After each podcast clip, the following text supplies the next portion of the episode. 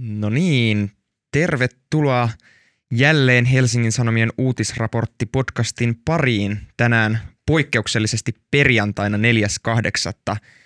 herran vuonna 2023. Meikäläisen nimi on Joona Aaltonen Hesarin politiikan toimituksesta ja minun kanssani täällä Sanomatalon perinteisessä äänitysstudiossa ovat ulkomaan toimittaja Matilda Jokinen ja Alli Hallonblad Hesarin politiikan ja talouden toimituksesta. Tervetuloa Matilda. Kiitoksia. Ja tervetuloa Alli. Kiitos, moikka. Tällä viikolla meillä on jälleen kerran jännittäviä aiheita. Keskustellaan presidenttipelistä, Ruotsin levottomuuksista ja Seppo Tiitisen mukaan nimetystä lähes legendaariseen maineeseen nousesta Tiitisen listasta.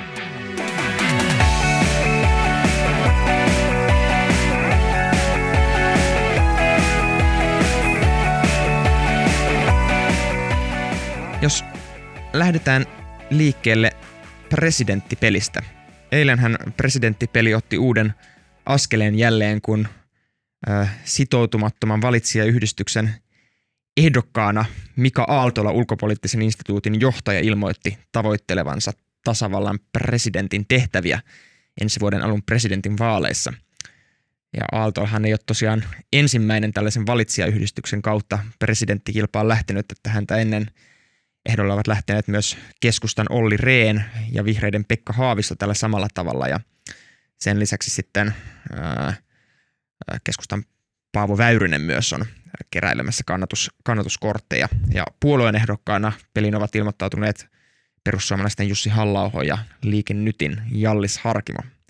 Ja heidän lisäksi on sitten kaikenlaisia tällaisia pienpuolueiden ehdokkaita, ehdokkaita, jotka myös keräilevät kannatuskortteja – miltä näytti teidän mielestä Mika Aaltolan eilinen sisääntulo vaaleihin kello kuuden aikaan Kotkaniemi-foorumissa, tällaisessa ulko- ja turvallisuuspoliittisessa foorumissa? Millaisia ajatuksia herätti? No kyllähän se tuntuu siltä, että, että tässä nyt oli tässä vaiheessa enää niin kuin ilmoituksesta kiinni, että, että onhan Aaltola on kuitenkin flirttaillut tämän – tämän ehdokkuuden kanssa jo aika pitkään myös antanut aika selviä merkkejä jo, jo niin kuin joitakin kuukausia sitten, että hän on lähdössä mukaan. Joo, tämä uusi harppaus ei ehkä ollut sellainen valtava harppaus ö, alkuperäisiin asetelmiin, että et, ei varmaan yllättänyt ö, ketään. Ö, lehdistön kannalta hyvä asia, että se on nyt sanottu ääneen, niin kaikki mediat YM voi ottaa sen ja joutuu ottamaan sen niin kuin – oikealla tavalla huomioon uutisoinnissaan sen hänen roolinsa. Joo, kyllä. Ö, erityisen mun mielestä mielenkiintoista oli jotenkin se, kuinka ö, lopulta ei niin kuin ihan hirveästi tällaista poliittista linjausta ollut siinä eilisessä puheessa, jossa hän ilmoitti sitä presidenttiehdokkuudestaan, että – mä vähän odotin, kun muilta ehdokkailta tietyllä tavalla me tiedetään, että mihin he asemoituu. Vaikka nyt on näitä valitsijayhdistysehdokkaita, niin siellä on kuitenkin vihreiden Pekka Haavisto ja keskusta oli Reeni, jotka niin kuin, heillä on pidempi poliittinen ura takana. Me pystytään peilata heidän niin vanhoihin mielipiteisiinsä, heidän puolueensa mielipiteisiin. Mutta ainakin mulle on siis suhteellisen epäselvää, että minkälaisia poliittisia näkemyksiä vaikka Mika Aaltolalla on. Ja hän ehkä itse pitää sitä etuna. Hän itse sanoi, että äh, en ole minkään puolueen kasvatti tai ainut minkään poliittisen heimon etua ajan Suomen etua ja se erottaa minut muista ehdokkaista. Mun mielestä toi on just silleen, siinä on pieni ristiriita, että poliittisessa roolissa niin kun esitetään, kun olisi tosi negatiivinen asia olla poliittinen henkilö, koska kyllähän politiikassa aina ajetaan politiikkaa ja tavallaan sen voi verhoilla monenlaiseksi asiaksi, mutta poliittinen rooli on poliittinen rooli. Niin, olihan tämä kiinnostava tämä tämmöinen niin lähtökohta, että hän niin kuin melkein kritisoi toisia pelkästään eikä kerro sitä, mitä itse ajattelee. Ja se on kyllä jotenkin yleisen presidentin vaalien diskurssin kannalta, keskustelun kannalta ihan kiinnostava merkki tässä kohtaa. Joo, kyllä. Tähän, lisäksi, tähän lisäksi, että hän sanoi, että hänet erottaa muista se, että hän ajaa Suomen etua, niin sen lisäksi hän, ää, hän totesi myös, että, että hänellä, on, hänellä on osaamista ja rohkeutta, mitä muilta ehdokkailta ei löydy, vai mikä oli tämä? Tietoa ja taitoa ja rohkeutta. Tietoa, taitoa ja rohkeutta, mitä mm. muilta ehdokkailta ei löydy, niin hän selvästi lähti tällaisella niin kuin tällä tavalla itsensä erottamaan muista niin, ehdokkaista mm, sitten. Niin. Ihan silleen kiinnostavaa, että tällä tutkijataustalla niin se näkemys Suomen muista pitkän linjan poliitikoista on sellainen, että heillä ei ole tietoa, taitoa ja rohkeutta ja he eivät edes aja Suomen etua. Et heräsi kysymys, että kenenkä etua Aaltolan mielestä Suomen muut presidenttiehdokkaat ovat lähteneet ajamaan. Niin, kyllä mun on pakko myöntää, että kyllä mulla heräsi ainakin näistä Aaltolan niin kommenteista sellainen olo, että niin kuin ymmärsikö hän se ihan mitä se sanoo. tai että hän on kuitenkin niin kuin, no, ul- ulkopolitiikkaan erikoistunut, mutta kuitenkin politiikan, ulkopolitiikan tutkija ollut pitkään politiikan piireissä ulkopoliittinen instituutio on eduskunnan yhteydessä toimiva, toimiva tällainen itsenäinen instituutio, mutta kuitenkin hän on niin tiivis tekemissä poliitikkojen kanssa ja sitten yhtäkkiä he ilmoittaa, että kukaan muu kuin hän ei aja Suomen etua, niin musta se on vähän niin kuin jotenkin aika er, erikoinen wow. tulkinta tällaiselta, tällaiselta taholta kuitenkin. Niin ehkä se kertoo siitä, että hän on nimenomaan ollut tutkija eikä poliittinen toimija, koska nyt hän, hänen sanomisiin myös suhtaudutaan täysin eri tavalla kuin silloin, jos hän on tutkijapositiossa. Ja sen huomasi nyt esimerkiksi tänään, tänään kun katseli sosiaalisen median reaktioita, niin siellä oli aika paljon pöyristymisiä ja myös aika paljon meemejä näistä tätä hänen lausunnoistaan. Ja onhan tämä silleen ehkä, miten sanois, luontaista jatkumoa Aaltolla ilmiölle, koska niin kun ehkä tässä etenkin Venäjän hyökättyä Ukrainaan, niin osassa näissä tutkijalausunnoissa on ehkä ollut jollain tavalla haistettavassa sellaista niin kuin vahvempaa näkökulmanottoa tai niin kuin poliittista näkemystä kuin ehkä usein tutkijoiden kommenteissa. Joo, se on totta, että kyllähän me tiedetään niin kuin Mika Aaltolan näkemyksiä nimenomaan vaikka Ukrainan sotaan aika hyvin. Hän on kommentoinut niitä laajalti, laajalti. Ja ja tällaisiin kysymyksiin, mutta tarviiko meidän oikeastaan tietää, että mihin poliitikko tai presidenttiehdokas vaikka sijoittuu poliittisella nelikentällä tai millaisten arvojen pohjalta hän toimii, kun hän lähtee politiikkaan? Niin, no, presidenttihän niin kuin aika usein nähdään arvojohtajana nimenomaan nykyään. Että kun, kun katsoo esimerkiksi Sauli Niinistön roolia nyt tässä viime, viime aikoina ja kun hän on ottanut kantaa hallituksen toimintaan, niin hänet on nimenomaan nähty tämmöisenä ikään kuin arvojen puolustajana tai, tai lähettiläänä, niin sinänsä se, että jos ei ole tiedossa, että mitkä on arvot, niin onhan se kiinnostava tilanne. Onhan demokratia aika omituisilla linjoilla, jos äänestäjät ei tiedä, millaisen, millaisten arvoja ja minkä politiikan puolesta he äänestävät. Mm. Niin, ja mun mielestä on mielenkiintoista varsinkin, koska presidenttihän on arvojohtaja nimenomaan sellaisissa kysymyksissä, jotka ei välttämättä kuulu siihen toimivallan kovimpaan ytimeen, eli siellä niin kuin jossain – Naton huippukokouksessa istumiseen tai, tai sitten näiden muiden valtionpäämiesten tapaamiseen, että, että siinä niin kuin ikään kuin presidentti on nimenomaan arvojohtaja. Ja sitten jos miettii tuota Aaltolan eilistä kampanjapuheenvuoroa, niin siinähän hän niin kuin tasan kaksi konkreettista niin kuin asiaa nosti, josta toinen oli puolustusbudjetin kasvattaminen ja toinen oli, ää, ai että nyt tuli oikein blackout, mikähän se toinen edes oli. Se liittyy jotenkin itärajan vahvistamiseen itärajan vahvistamiseen ehkä. Nyt mullakaan ei Joo, tuu mutta, mieleen, mutta, kuitenkin kaksi tällaista ehdotusta, joista kumpikaan ei ollut varsinaisesti siihen niin kuin presidentin toimivaltaan liittyviä asioita.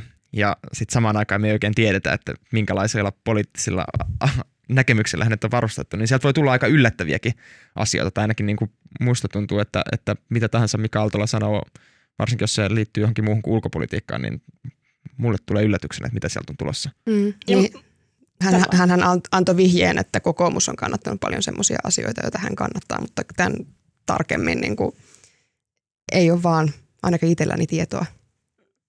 Ja musta on kiinnostavaa ei pelkästään se niin kuin puheiden sisältö, vaan ehkä vähän se esiintymisen tyyli, että mun mielestä hänen tällaisessa ennen tutkijan nyt poliitti, poliitikon presenssissä, niin siinä on pientä sellaista jenkkiyttä ja sellaista suureleisyyttä ja oman henkilökohtaisen ehkä elämän tuomista ja sellaista tunteiden pateettista tulvaa, mikä on ehkä niin kuin, ei suomalaisessa politiikassa tai niin kuin tyypillisin näissä ilmentymismuodoissaan. Niin, eikö hän ole toiminut ihan republikaanipuolueessa tai niin kuin Amerikassa myös jossain kohtaa 90-luvulla, näin mä muistelisin. Hän on nuoruudessaan Jaa. ollut oh, jotenkin nyt, nyt kampanjoimassa. George Bushin Joo, ehkä presidenttivaalikampanjassa ollut jollain tavalla tekemisissä, kun hän on ollut siellä opiskelemassa, mutta Mutta anyway, rapakon takana. kyllä, että häneltä Mm. sieltä, sieltä on varmasti kokemuksia ja Mm.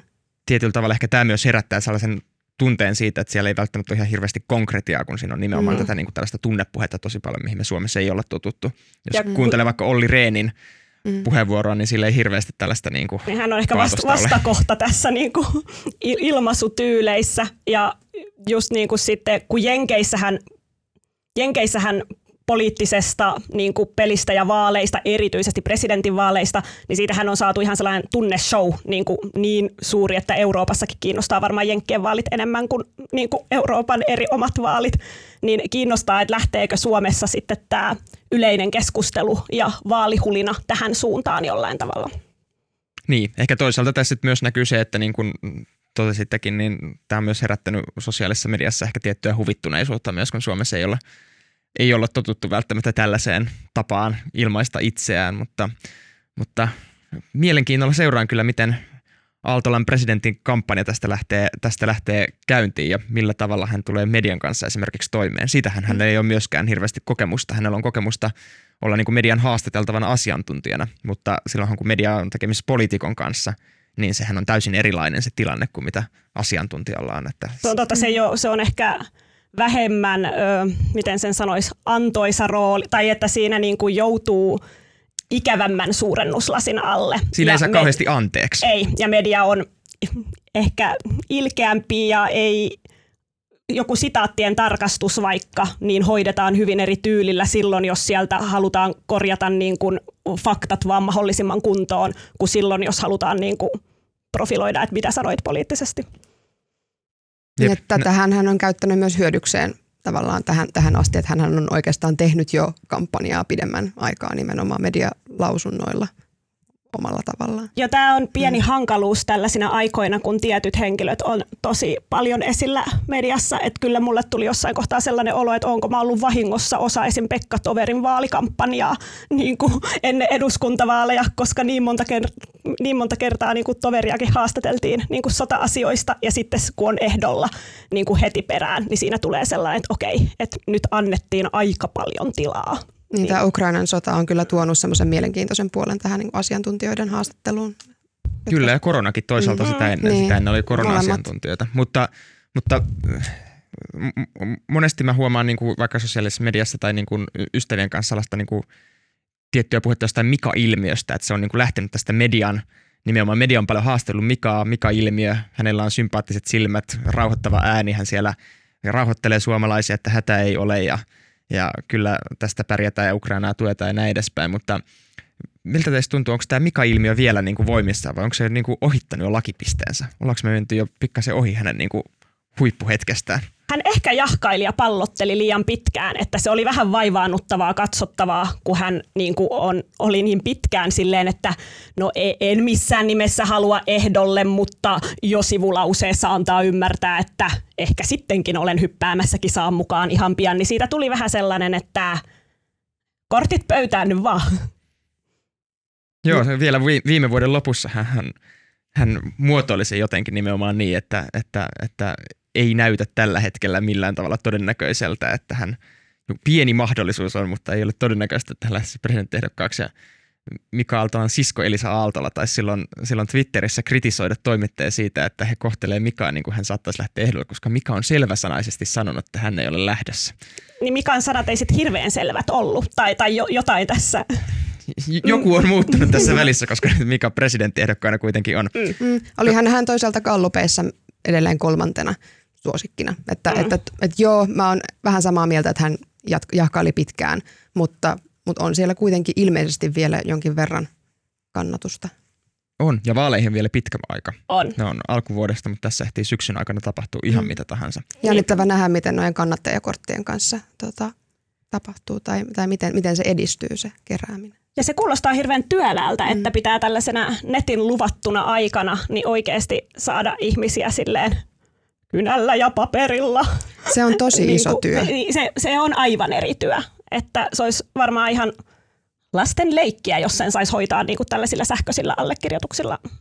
Joo, ja sähköisessä allekirjoituksessa nimenomaan myös se, että silloin on helppo katsoa, että kuka ei allekirjoita montaa kertaa. Mm. Mutta silloin kun sä kerät sen 20 000 paperista, sun pitää käydä ne yksi kerrallaan läpi, että sulla ei samoja nimiä niissä eri papereissa, että sulla on oikeasti 20 000 erillistä, mielellään vähän ylimääräistä, koska ei saa myöskään allekirjoittaa enempää kuin yhden tällaisen kannatuskortin presidentinvaaleihin. Mm. Että jos mä vaikka allekirjoittaisin kaikkien nyt ehdolla olevien tällaisen ö, puolueen ulkopuolisen mm, kannatus, kannatusyhdistyksen kautta ehdolla olevien henkilöiden kannattajakortit, niin nehän kaikki hylättäisi. Niin mä tulee olla tosi mielenkiintoista nähdä, että kuinka paljon näitä hylättyjä kortteja tulee, eli ihmisiä, jotka allekirjoittaa useamman presidenttiehdokkaan kannattajakortin. Niinpä. Miten, jos vielä ihan, ihan nopeasti katsotaan isommin Miko Aaltolan ulkopuolelta näitä vaaleja, niin miltä teidän mielestä presidentinvaalit näyttää? Onko tiukat asetelmat tulossa? No onhan tämä nyt kiinnostavampaa kuin mitä tämä oli viime presidentinvaaleissa, jotka oli ehkä niinku tylsimmät vaalit koskaan. Että niinku yhtä tylsät melkein kuin diktatuurisissa valtioissa asetelmaltaan, että niinku peli oli täysin selvä. Niin nyt, nyt tässä on peli. Niin, kyllä tämä on kiinnostavaa just myös sen kannalta, että on paljon näitä, jotka kerää näitä kannattajakortteja ja miten niiden kanssa käy. Ja kiinnostavaa on myös nähdä, että, että kuinka, miten halla myös menee näissä vaaleissa perussuomalaisten. Sen vielä sanoisin, että se mua vähän ärsyttää jo valmiiksi tässä asetelmassa, että tosi monet näistä varteen otettavimmista ja kuuluisimmista ehdokkaista, niin tässä on vahva tällainen ne kaikki jotenkin täyttää tämän tällaisen klassisen suomalaisen presidentin niin kuin sellaisen stereotypian, että ne on just näinä vaikeina ja sotaisina aikoina niin tällaisia keski-ikäisiä rauhallisia miehiä, jotka voivat sieltä sitten jyrähtää kansakunnalle. Niin ehkä toivoisin sellaista pientä monipuolisuutta tähän, mutta näillä mennään. No meillähän tässä on esimerkiksi aika. kokoomuksen ja Demarin ehdokkaat vielä auki, niin, että sieltähän mm. voi tulla vaikka – vaikka ja, vaikka ja ketä. Mutta joo, presidentinvaalit on kyllä siitäkin mielenkiintoinen vaali, että, että siinä missä vaikka eurovaaleissa tai eduskuntavaaleissa ne menee vaan listaan, niin presidentinvaaleissa on se toinen kierros, joka, joka tekee siitä pelistä tosi erilaisen, että se kenet, ketkä kaksi ovat siellä toisella kierroksella vastakkain, koska mä oon aika varma, että nyt kyllä mennään toiselle kierrokselle sen verran tasaväkisiä, tasaväkisiä ehdokkaita meillä on, niin mm. se ratkaisee kyllä tosi paljon, että ketkä kaksi henkilöä siellä on. Totta. Joo. Ehkä tästä voidaan siirtyä näillä puheilla seuraavaan aiheeseen, eli Ruotsin turvallisuustilanteeseen. Ruotsissahan on viime aikoina ollut huomattavasti erilaisia mielenosoituksia, maassa on poltettu koraaneita, on arvioitu, että tämän vuoksi Ruotsiin kohdistuvan terroriskun uhka on kasvanut. Sen lisäksi tämä kaikki vaikeuttaa myös Ruotsin NATO-jäsenyysprosessia, koska Turkissa ei olla oltu erityisen innostuneita näistä Koranin polttajista ja, ja muista ehkä muslimeihin ja muslimimaihin kriittisesti, äh, kriittisesti kohdistuneista lausunnoista, mitä on tullut sieltä heidänkin hallituksen suunnilta, hallituksen suunnilta jonkin verran. Ää, tässähän, tässähän Ruotsin pääministeri Ulf Kristersson on sanonut, että – Ruotsi on tällä hetkellä vaikeimmassa turvallisuuspoliittisessa tilanteessa sitten tuon toisen maailmansodan. Ja tulee olla kyllä mielenkiintoista nähdä, että miten se tilanne siellä Ruotsissa kehittyy. Mitäs, haluatko ulkomaan toimittajana Matilda vähän avata tilannetta tarkemmin? Joo, oli musta aika raju kommentti, tämä juuri jälkimmäinen kommentti, minkä mainitsit, että siitä jotenkin tuli ihan sellainen, että onko todella on, onko nyt todella näin, näin paha tilanne, tai, tai niin kuin, mm, mutta eh, ehkä on. Öö, siis jotenkin Ruotsiin nyt kasautuu hirveästi tällaista niin kuin jotenkin ikävää niin kuin levotonta silppua. Ja, öö, ja tästä NATO-tiestä on tullut jotenkin ihan jo me, en tiedä, koomiset mittasuhteet saava taival. Tai, tai siis silleen, Voi jo kutsua ehkä farssiksi fars, tässä vaiheessa. Farssi on ehkä parempi kuin komedia tälle, tälle Ruotsin NATO-tielle. Öö, koska jotenkin tavallaan speksien piti olla niin kunnossa. Ja sitten koko ajan tulee jotain uutta, yleensä tosi jotenkin hölmöä tai triviaalia, jopa niin kuin muutamista ihmisistä ajoittain kiinni olevaa, niin tota noin, mun mielestä tämä on kiinnostavaa jotenkin tämä, että millä tavalla Ruotsi pystyy puuttumaan tähän Koranin polttoasiaan. Öö, niin kuin, että se on tosi hankala kysymys jotenkin, kun on aika selvää, kun se on saanut noin mittasuhteet, että siihen olisi jotenkin puututtava. Ja sitten yhtäkkiä lain valossa se onkin aika hankalaa, se puuttuminen. Niin se on jotenkin tosi iso dilemma.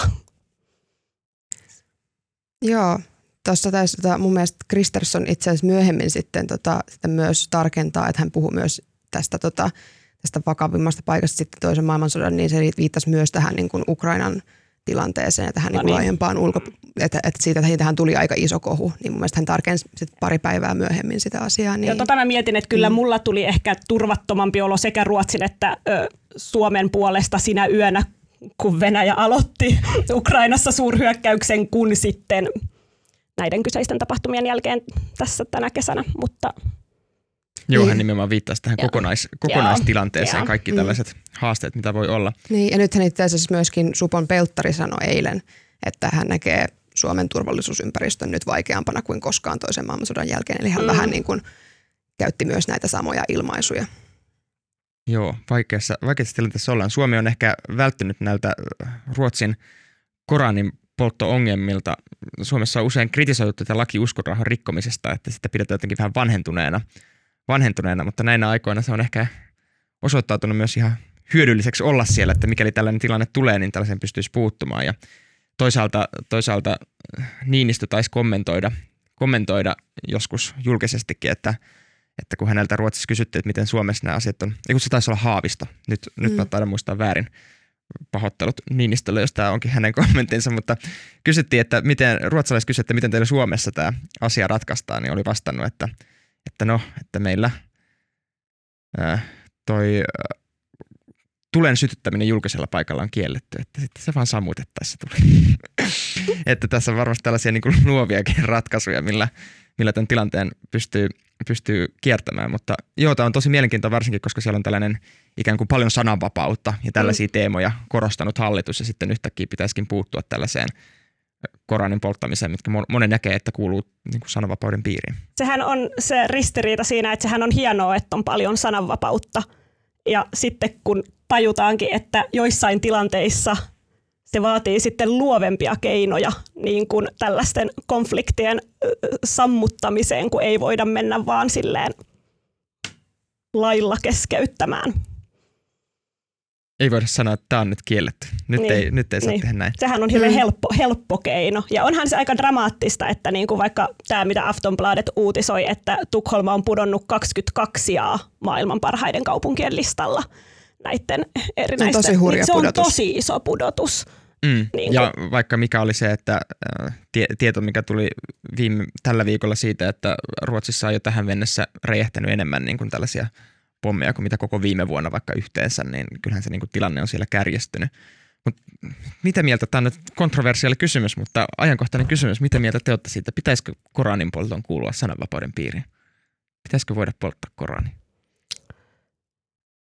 Tämä on tosi hankala kysymys, koska mun mielestä mä oon tavallaan sitä mieltä, että lailla sitä ei kuuluisi rajoittaa, mutta samaan aikaan mä oon sitä mieltä, että kenenkään ei kuuluisi olla niin tyhmä ja epäkunnioittava, että se menee sen toteuttamaan. Et, et, niin kuin ideaalimaailmassa niin yhteiskunta ei olisi se, joka sanoo, että et polta Korania, mutta ihminen ymmärtää, ettei se provokaatio syistä mene sitä tekemään. Mutta tässä maailmassahan me emme elä. Niin, tuo oli minusta hyvin muotoiltu. Äh, ihan se kovin rakentavaa keskustelua edistä, kun tiedetään millä tavoin islamilaiset valtiot näihin suhtautuu. Ja Ruotsissahan tämä on kytkeytynyt niin pal- tosi paljon myös siihen skismaan Turkin kanssa NATO-jäsenyydestä ja tavallaan protesteihin siitä vastaan. Mm. Siinähän yksi nimenomaan tähän NATO-jäsenyyteen liittyvä mielenkiintoinen piirre oli, että sen tanskalais-ruotsalainen poliitikko Paluda, joka poltti sitä Korania, niin myöhemmin selvisi, että hän oli saanut apua sellaisesta ruotsalaismieheltä, joka on aiemmin tehnyt yhteistyötä sellaisen venäläisen propagandakanavan kautta. Että nämä kaikki tällaiset hän on tosi hyviä tilanteita myös, myös vaikka Venäjälle ottaa hyöty irti sitten, sitten tällaisista. Mutta kyllä mä oon kanssa sitä mieltä, jotenkin niin kuin lä- lähtökohtaisesti tuntuu niin kuin vaikealta tällaisia asioita kielletään lailla. Ja mä oon niin kuin itsekin sitä mieltä, että se laki uskonrauhan rikkomisesta Suomessa on aika niin kuin tietyllä tavalla vähän erikoinen laki. Sitä ei muualta Euroopasta samalla tavalla, samalla tavalla löydy, mutta toisaalta – toisaalta mun, mun mielestä tämä ei tulen sytyttämistä julkisella paikalla on sellainen niin kuin sopivan luova keino kieltää, kieltää tämä, että ei suoraan sanota, että älä nyt polta sitä Korania, vaan enemmän sille, että älä, älä sytytä nyt nuotiota tässä kaupungin talon edustalla tai missä ikinä sitä sytyttäisikään. Mun mielestä toi Venäjä-kytkyt on silleen kiinnostavia, että sehän on aika isokin kysymys, että kuinka paljon aina tällaisten eri levottomuuksien takana niin on jotain niin kuin aitoja niin kuin hybridisota niin kuin, niin kuin taustoja ja että ne on oikeasti osittain suunniteltuja ja kuinka paljon on tällainen niin kuin kaoottinen palapeli, joka lähtee niin kuin dominoefektinä vaan putoamaan johonkin suuntaan hyvin epähallitusti. Jep, ja se varmasti on niin kuin sellainen asia, mitä on myös tosi vaikea todentaa, todistaa jollain tavalla, että Venäjä olisi nyt tietoisesti yrittänyt vaikuttaa tähän, koska kyllähän sitten vastaavasti taas, vaikka hänellä on ollut niin kuin tällaisia jotain yhteyksiä, yhteyksiä tällaiseen venäläiseen propagandaan, niin usein sitten erilaiset tällaiset ihmiset, jotka niin kuin kritisoi monia tahoja, niin heillä sitten on niin kuin tällaisia erilaisia sympatioita eri suuntaan, mitkä ei välttämättä ole edes kamalan niin suunnitelmaisia Joo. tai tietoisia tai Suomessakin puhutaan, puhutaan vaikka niin kuin äärioikeiston tekemästä yhteistyötä Venäjän kanssa, niin se, että kuinka iso osa siitä on oikeasti tietoista yhteistyötä Venäjän kanssa ja kuinka iso osa siitä on vain sellaista yleistä sekoilua, johon kuuluu se, että nyt vähän sympataan Venäjää, koska, koska valtamedia ja muut eivät sitä symppaa. Niin... Joo, onhan paljon sitä viholliseni, niin viholliset ovat ystäviäni siinä mielessä, että etitään kaikkia mahdollisia näkökulmia, millä voidaan lyödä sitä hallintoa, joka ärsyttää sua. Joo, kyllä. Miten tässä on yksi niin kuin syy tälle, miksi äh, siellä Ruotsissa on korostettu, että tilanne on vakava, on se, että äh, siellä on herännyt pelko siihen, että tämä voisi johtaa jonkinlaiseen terrori-iskuun. Tämä provokoisi, äh, herättäisi provokaatiota joko muslimimaissa tai sitten Ruotsan omassa niin kuin, äh, muslimiväestöosassa. Siellä kuitenkin on tällaisia kaikenlaisia räjähdyksiä ollut jengi, jengiväkivaltaa huomattavasti kaupungeissa. Ja tällä viikolla vielä kaiken päälle Tukholmassa on Pride-viikot – Pride-kulkua viikonloppuna, niin, niin jotenkin tuntuu aika, aika niin kuin räjähdysherkeältä tämä koko tilanne, niin miten, voiko teidän mielestä olla oikeasti mahdollista, että siellä Ruotsissa tulisi joku isompi terrorisku?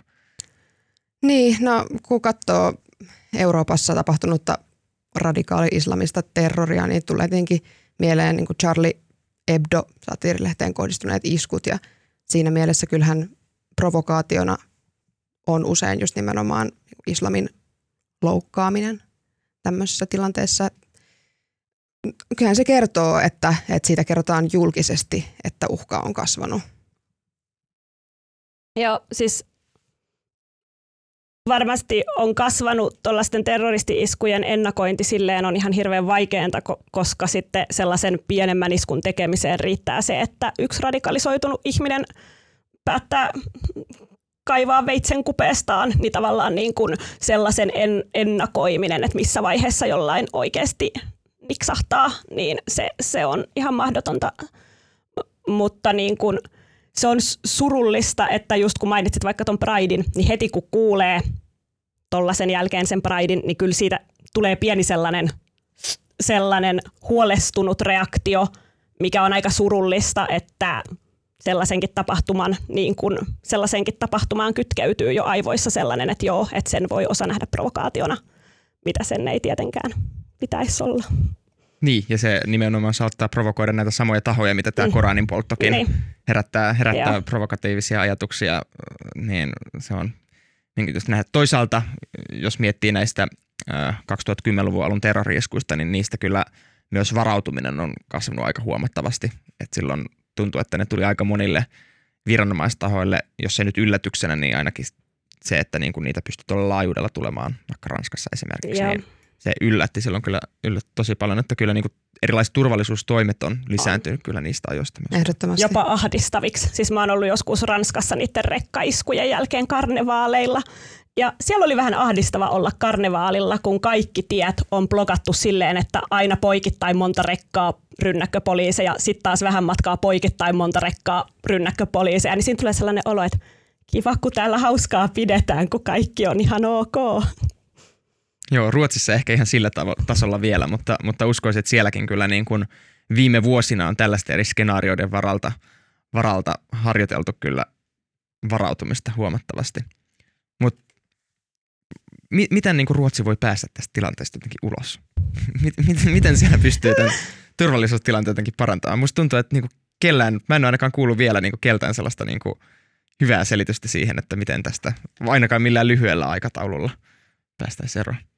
Siinäpä vasta kysymys. Siin, siinäpä vasta, jos siihen olisi joku helppo keino, niin Ruotsi Ruotsin rahoilla ja Ruotsin kaikella muulla henkisellä pääomalla olisi jo hoitanut tämän asian.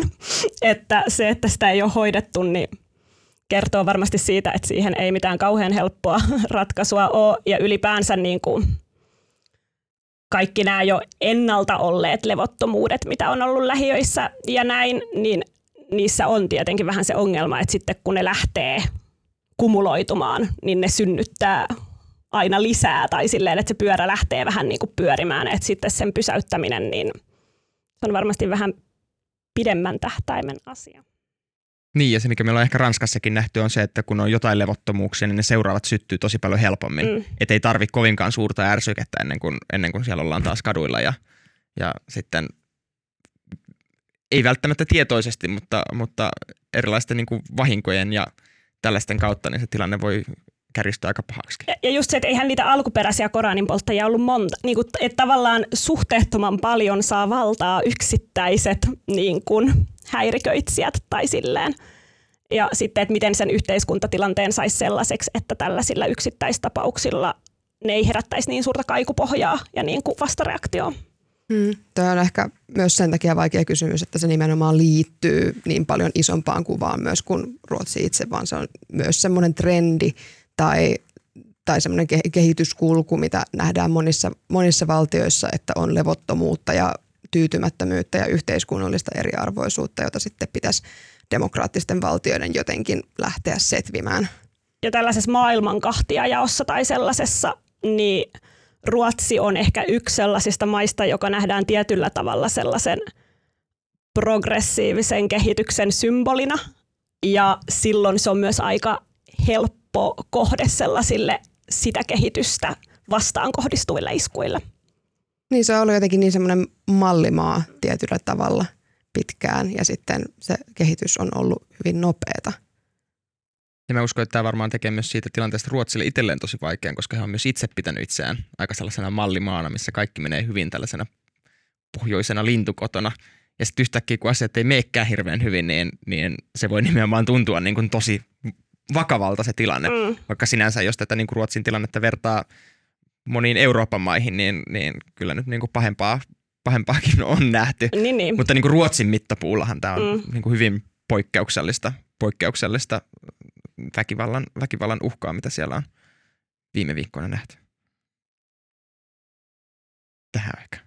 Hyvä lopettaa tämän aiheen käsittely positiiviseen, positiiviseen tilanteeseen. Mutta hei, tästä me päästään positiiviseen ehkä aiheeseen, en tiedä, ainakin, ainakin vähemmän vaaralliseen aiheeseen, jos ei muuta, eli Tiitisen listaan. Tiitisen listahan niille, jotka eivät tiedä, niin on tällainen äh, Supon entisen päällikön Seppo Tiitisen mukaan äh, nimetty lista, äh, josta löytyy, löytyy äh, tällaisia äh, Stasi-yhteyksiä, eli tähän äh, DDRn tiedustelupalveluun 18 henkilön nimilistä, jolla on ollut jonkinnäköisiä yhteyksiä DDRn tiedustelupalveluun. Ja Tiitinen itse on sanonut, että tämä listan laatu on hyvin epämääräinen, lähinnä vihjelista, joista osa näistä nimistä oli jopa kirjoitettu väärin.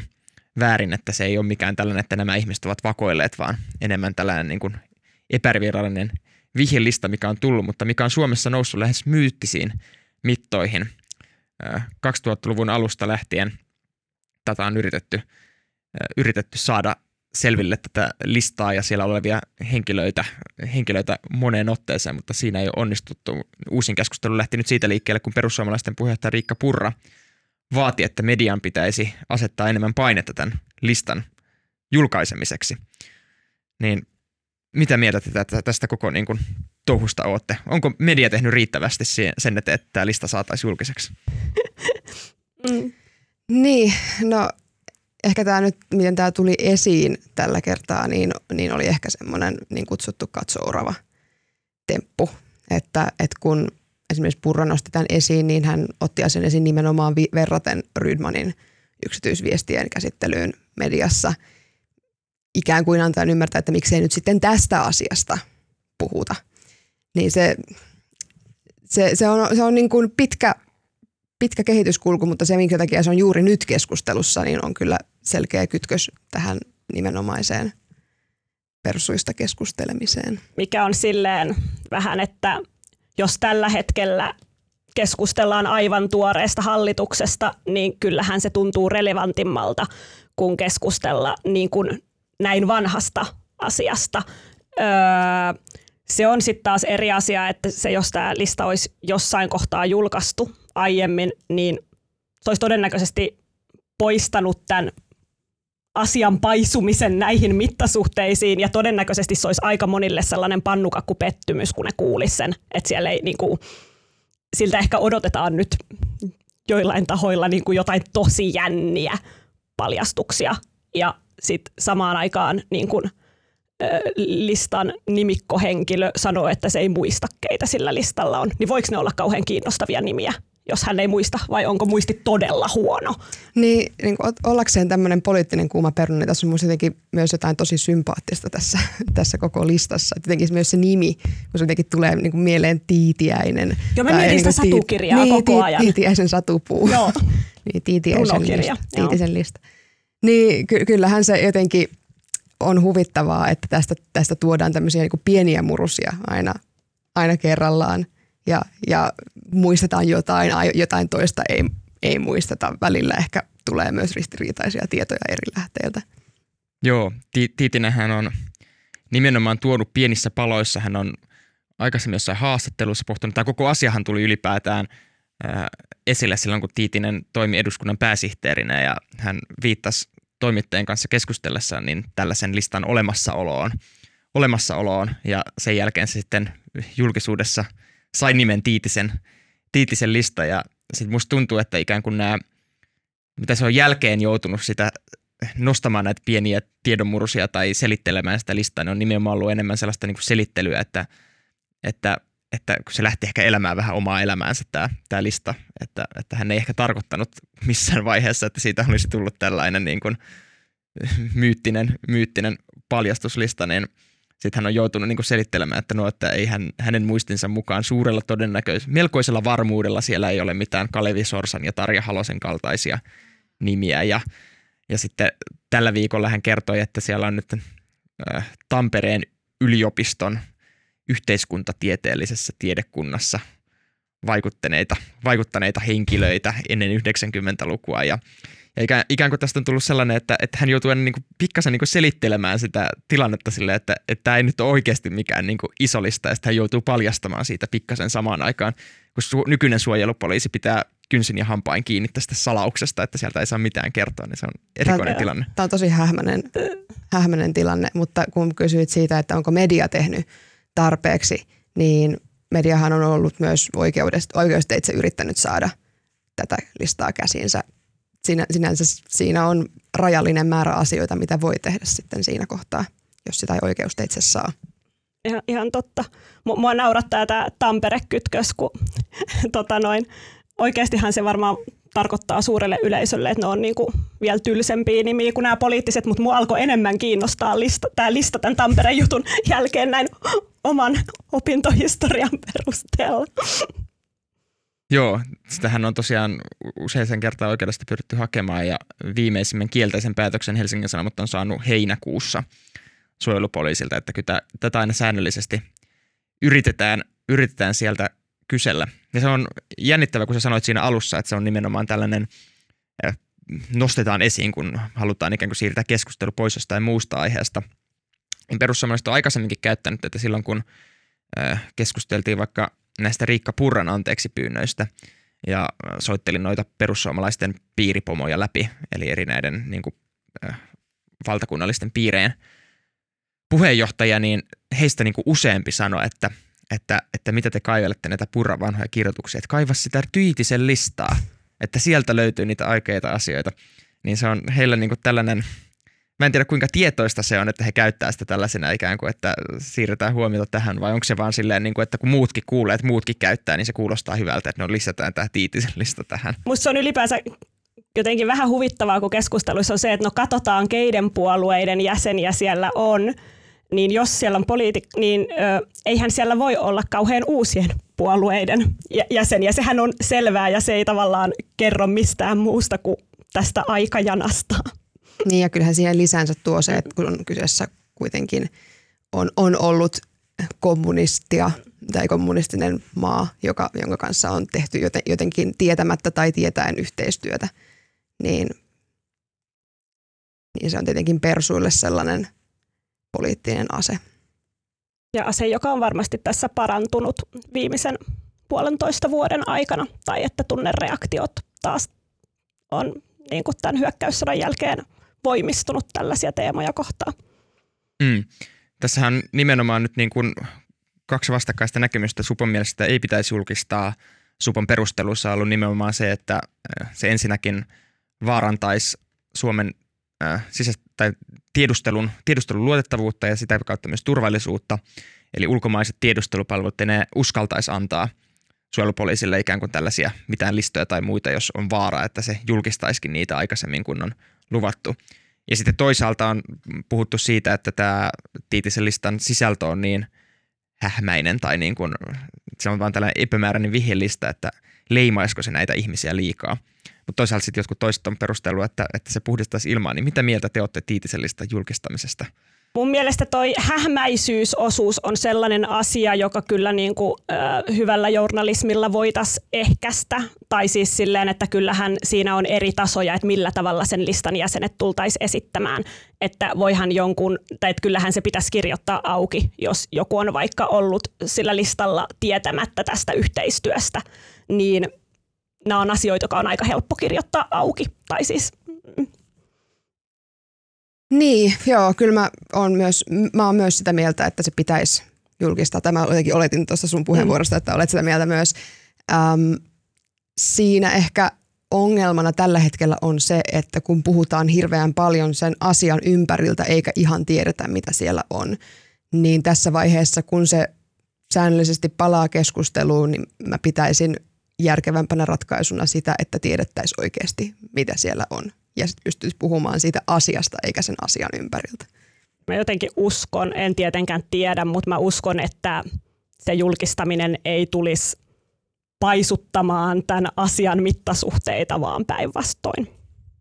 Niin, voi olla, että jos se tänä vuonna julkaistaisiin, niin viiden vuoden päästä enää Tiitisen lista ei olisi niin kuin sellainen asia, mitä ihmiset juurikaan muistaisi, mutta, mutta nyt kun sitä ei julkisteta, niin siihen vuoteen 2050 asti, jolloin se on – Supon salauspäätöksen mukaan salainen, niin siihen asti kyllä varmasti se säännöllisin väliajoin nousee, nousee tavalla tai toisella pinnalle. Ja onko se sitten parempi tavallaan, jos se sitten kuitenkin julkaistaan silloin 2050, että kukaan asian osallinen ei ole enää niin kuin kommentoimassa tätä asiaa, niin kyllähän ihmiset, tai että se voisi antaa laajemman kuvan, jos ihmiset niin kuin kertois myös sen oman puolensa.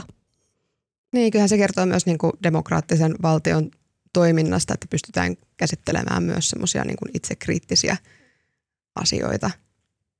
Mm. Ja toisaalta sitten Supon peruste myös siitä, että ö, se vaarantaisi turvallisuutta. Ulkomaiset tiedustelupalvelut ei enää uskaltaisi luovuttaa tällaisia dokumentteja Suomelle, niin tällaisia vastaavia dokumentteja muissa maissa on kuitenkin, kuitenkin ö, julkaistu ja suojelupoliisi ei ainakaan tiettävästi ole tämän nimenomaisen dokumentin julkaisusta pyytänyt Saksalta lupaa, että saisiko, saisiko sitä julkaista. Päinvastoin oikeus, oikeusprosessissa on aikaisemmin käynyt ilmi, että Supo on yleisellä tasolla on kysynyt Saksasta, että saako tällaisia jotain vanhoja salattuja dokumentteja julkaista, ja siihen on tullut vastaus, että no ei mielellään.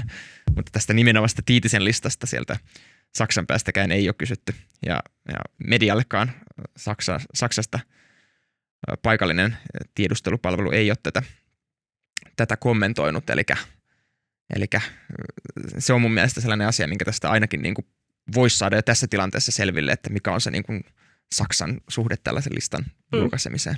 Tällä hetkellä. Niin, ja kuitenkin Suomen tiedustelupositiokin tietyllä tavalla vahvistuu siitä, että, että nyt ollaan Natossa ja tehdään tiukemmin yhteistyötä NATO-maiden kanssa, niin olisi jotenkin vaikea kuvitella, että se heikentäisi muiden maiden halukkuutta antaa tietoa Suomelle tämmöisessä yhteistyötilanteessa.